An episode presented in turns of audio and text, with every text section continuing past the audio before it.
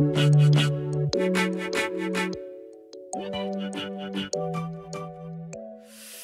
วัสดีค่ะ กลับมาเจอกับอิงอีกครั้งนะคะ ที่นี่ Better Story Podcast นะคะ วันนี้นะคะเอาใจนะคะแฟนๆหนังสือที่ชื่นชอบเรื่องราวของอเรื่องลึกลับ หรือว่าเรื่องตำนานนะคะ เพราะว่า Blouse Book ในวันนี้นะคะ อิงจะมารีวิวหนังสือที่มีชื่อว่า 10ตำนานสถานโลกค่ะ หนังสือ 10 ตำนานสถานโลกนะคะ ผู้เขียนคือดรบัญชา ธนบุญสมบัตินั่นเองค่ะ คือเล่มนี้นะคะ ครั้งแรกที่อิงหยิบมาเนี่ย คือในฐานะที่อิงเป็นผู้ที่สนใจทั้งเรื่องราวของประวัติศาสตร์ แล้วก็เรื่องลึกลับนะคะ อิงก็เลยคิดว่าเล่มนี้เนี่ยเป็นอีกเล่มที่อิงมองว่าน่าจะรวมเนื้อหาของเรื่องราวตำนานลึกลับต่างๆ แล้วก็นำมาสรุปย่อแล้วก็เล่าได้ดีนะคะสำหรับภาพรวมนะคะ คือหนังสือเนี่ยออกไปทางแนวพ็อกเก็ตบุ๊กนะคะ มีการ เล่าที่กระชับเนาะสนุกสนานไม่เยินเยอะนะคะ เพราะว่าคือคิดว่าหนังสือเนี่ยน่าจะเป็นออกแนวแบบเหมือนรวมเล่มสรุปนะคะทำให้อาจจะไม่ได้ลงรายละเอียดยิบย่อย หรือรายละเอียดที่ยืดยาวของแต่ละตำนานนะคะ หนังสือเน้นเลือกมาแค่เหตุการณ์ใหญ่ ๆ แล้วก็สำคัญสำคัญ แล้วก็พยายามที่จะให้น้ำหนักของแต่ละตำนานเนี่ยให้มากน้อยเท่ากันนั่นเองตำนานทั้ง 10 เรื่องนะคะของเล่มนี้นะคะ มีดังต่อไปนี้ค่ะ เรื่องที่ 1 ค่ะตำนานการเกิดคราดค่ะ คราดแบบสุริยคราดจันทคราดอะไรแบบนี้ค่ะ ซึ่งหัวข้อนี้น่าสนใจนะคะ เพราะว่าเขาจะมาเล่าเรื่องตำนานความเชื่อของสุริยคราดแล้วก็จันทคราดจากความเชื่อในหลาย ๆ พื้นที่นะคะ ในหลาย ๆ ชุมชนนะคะ แล้วก็มีความเชื่อที่แตกต่างกันในเรื่องของสุริยคราดและจันทคราดอย่างไรบ้างนะคะ แต่ว่าจริง ๆ เนี่ยเรื่องของสุริยคราดจันทคราดเนี่ยน่าจะมีในหลากหลายพื้นที่มากกว่านี้แล้วก็ มีเรื่องเล่าที่แตกต่างกันไปเป็นรายละเอียดเยอะมากนะคะ แต่อย่างที่บอกว่าเล่มนี้น่าจะมาในรูปแบบของการเล่าบรีฟเล่าคร่าวๆนะคะ แล้วก็มีรายละเอียดที่ยิบย่อยค่อนข้างน้อยออิงคิดว่าผู้เขียนนั้นน่าจะอยากเล่าแบบเกินๆนะคะ แล้วก็ให้ผู้ที่ศึกษาแต่ละเรื่องๆหรือว่าแต่ละพื้นที่เนี่ยไปศึกษาลงลึกเพิ่มเติมกันเองค่ะ อันนี้คือเรื่องที่1ผ่านไปนะคะตำนานการเกิดคราดค่ะ ตำนานที่ 2 ค่ะก็คือตำนานเรื่องการกวนเกษียณสมุทรนะคะ เรื่องนี้นะคะเป็นเหตุการณ์ที่เป็นเหตุการณ์สำคัญที่ปรากฏอยู่ในเรื่องราวของเทพกรณำของฮินดูนะคะ หลายๆ คนก็น่าจะพอคุ้นหรือเคยได้ยินกันบ้างแล้วนะคะ การกวนเกษียณสมุทรนะคะทำให้เกิดเหตุการณ์สำคัญมากมายรวมไปถึงการเกิดสุริยคราสตามความเชื่อของฝั่งฮินดูด้วย แล้วก็กำเนิดเกิดองค์เทพที่มีความสวยงามนะคะ แล้วก็ร่ำรวยมากเลยก็คือพระแม่ลักษมีนั่นเองค่ะ เรื่องที่ 3 นะคะ เขาจะเล่าเรื่องตำนานของการเกิดแผ่นดินไหวค่ะ ซึ่งก็จะเล่าเรื่องราวความเชื่อของการเกิดแผ่นดินไหวของแต่ละพื้นที่นะคะ ก็จะมีการเล่าความเชื่อในแต่ละพื้นที่แต่ละชุมชนคล้าย ๆ กับตำนานการเกิดคลาดนะคะ ที่เล่าว่าภาคเหนือเชื่อแบบไหนภาคใต้เชื่อแบบไหนฝั่งยุโรปเชื่อแบบไหนฝั่งเอเชียเชื่อแบบไหนประมาณนี้ค่ะ ก็มีความเชื่อที่แตกต่างกันไปมากมายเลยค่ะ ตำนานที่ 4 นะคะ ก็คือเล่าถึงเรื่องของตำนานความเชื่อเรื่องน้ำท่วมโลกค่ะ ซึ่งก็มีการเล่าเรื่องปนปนกันไปนะคะ ทั้งในแง่ของความเชื่อ แล้วก็ปนปนกับประวัติศาสตร์ที่มีอยู่จริง ๆนะคะ แล้วก็เรื่องราวก็จะมีความคล้ายกับตำนานที่1และตำนานที่3เนาะเพราะว่าแต่ละพื้นที่แต่ละชุมชนนะคะ ก็จะมีความเชื่อที่คล้ายกันในเรื่องตำนานน้ำท่วมโลก แต่ว่ารายละเอียดอาจจะแตกต่างกันไปค่ะ เรื่องที่ 5 ค่ะ คือตำนานมหากาบกิลกาเมสนะคะ ซึ่งเรื่องนี้ถือว่าเป็นมหากาบที่ค่อนข้างดังนะคะ แล้วจริง ๆ แล้วก็มีเรื่องราวเยอะมาก มีรายละเอียดยิบย่อยเยอะมากนะคะ แต่ว่าในเล่มนี้นะคะ เอามาเล่าโดยสรุปนะคะ โดยสังเขปนะคะ ได้ค่อนข้างดีเลยทีเดียวนะคะ ถ้าใครที่อยากรู้เรื่องราวของมหากาพย์กิลกาเมชแบบฉบับย่อนะ อิงบอกเลยว่าเล่มนี้เล่าได้ค่อนข้างรวบรัดดีค่ะ เรื่องที่ 6 ค่ะ พูดถึงตำนานปริศนาของแอตแลนติสค่ะ เพราะว่าแอตแลนติสนะคะเป็นความเชื่อของอเรื่องราวของคล้ายๆเมืองลับแลของฝรั่งอะเนาะเป็นแบบนครที่เคยมีอยู่แล้วหายไปนะคะ คือหัวข้อนี้นะคะ อิงชอบตรงที่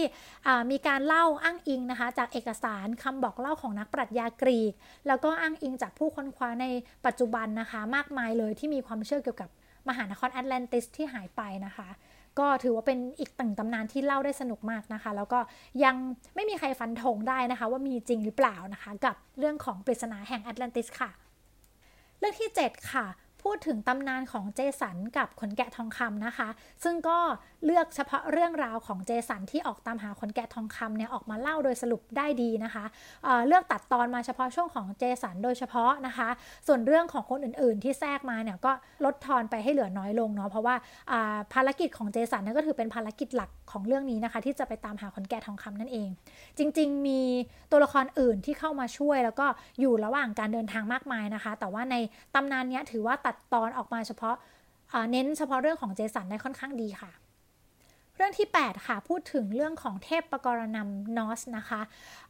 ตั้งแต่มีภาพยนตร์ของมาเวลแล้วก็มีเกม Ragnarok นะคะ ก็เชื่อว่าเทพเจ้าจากฝั่ง Norse นะคะ หรือนอร์ดิกเนี่ยนะคะ เป็นที่รู้จักมากขึ้นนะคะ ก็คือองค์มหาเทพโอดิน เทพธอร์ เทพโลกินะคะ ซึ่งใน ตำนานเรื่องที่8เนี่ยนะคะก็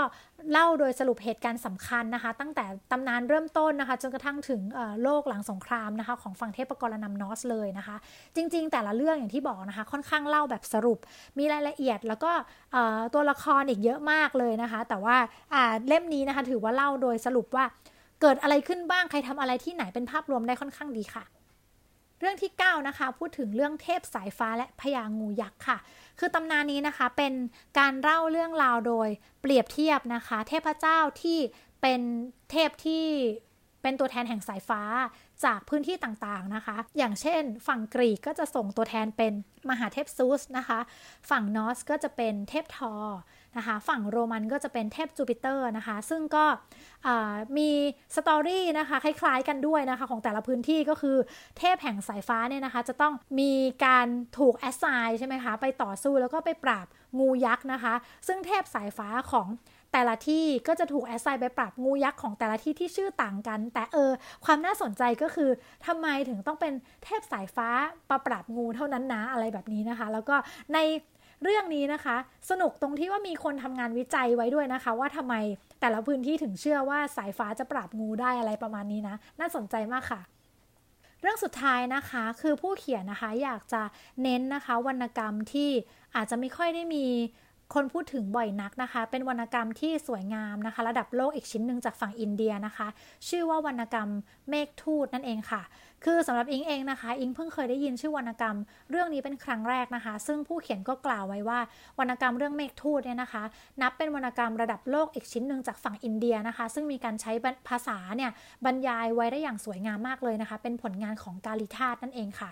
แล้วก็หลังจากที่ได้ฟังนะคะ ประวัติของกาลิธาตนะคะ มาจากรายการ People You May Know อีกทีหนึ่งนะคะ ก็ทำให้คนพบว่า อ๋อ เราเข้าใจแล้วว่าความสำคัญของวรรณกรรมเมฆทูตเนี่ย ในเวลานั้นที่กาลิธาตยังอยู่เนี่ย คือมีความสำคัญยังไง ดีงามและสวยงามยังไงค่ะใครที่สนใจนะคะก็น่าจะหาอ่านเพิ่มเติมกันได้นะคะ กับวรรณกรรมชื่อดังอีกเรื่องหนึ่งเลยนะคะ เมฆทูตงานจากกาลิธาตค่ะ จบแล้ว 10 เรื่องนะคะ แล้วก็แต่ละเรื่องที่นำมาสรุปไว้นะคะ อิงก็คิดว่าเล่าได้ค่อนข้างดีนะคะ แอบแปลกใจนิดนึงว่าผู้เขียนนะคะดูแล้วเนี่ยน่าจะเป็นด็อกเตอร์ที่มีความสนใจทางด้านวิทยาศาสตร์เยอะมากเลยนะคะ แต่ว่ามาเขียนหนังสือเกี่ยวกับเรื่องตำนานนะคะะดูออกจะแบบ ตรงข้ามกันนิดนึงใช่ไหมคะ แต่ว่าอิงรู้สึกว่าเป็นการดีนะคะ เป็นอีกหนึ่งข้อยืนยันนะคะ ว่าคนเรานะคะ สามารถมีความสนใจหลากหลายรวมอยู่ได้ในคนคนเดียวนะคะ ไม่ว่าจะเป็นอย่างเช่น คุณหมอเอ้วชัชพลนะคะ เป็นคุณหมอที่เขียนหนังสือเกี่ยวกับเรื่องราวของ การรักษาเชื้อโรค แต่ก็ยังเขียนหนังสือเกี่ยวกับเรื่องราวของประวัติศาสตร์ได้ด้วยนะคะ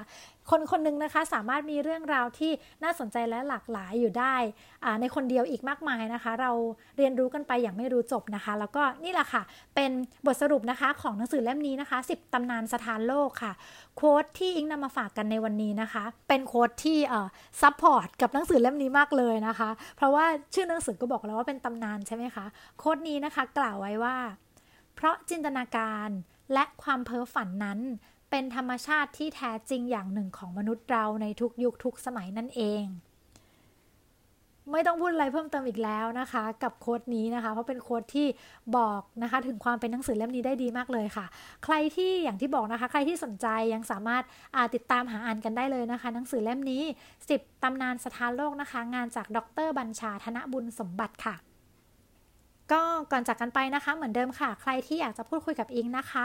สามารถเข้ามาทักทายกันได้นะคะ ทุกช่องทางโซเชียลมีเดียนะคะ Facebook Twitter นะคะ b l o g d i t YouTube ก็ได้นะคะ เข้ามาคอมเมนต์ได้นะคะ ในคลิปของ Browse Book และอื่นๆนะคะะเข้ามาแนะนำกันได้อยากให้อิงรีวิวหนังสือเล่มไหน อยากให้พูดคุยเรื่องอะไรนะคะ อิงก็จะพยายามหาคอนเทนต์ดีๆ มานำเสนอให้กับคุณผู้ฟังของ Better Story Podcast อยู่เรื่อยๆนะคะ สุดท้ายนี้นะคะ หวังว่าพอดแคสต์นี้จะมีประโยชน์กับคุณนะคะเอาไว้เจอกันใหม่โอกาสหน้านะคะสำหรับวันนี้ไปก่อนแล้วค่ะ บ๊ายบายค่ะ Thank you.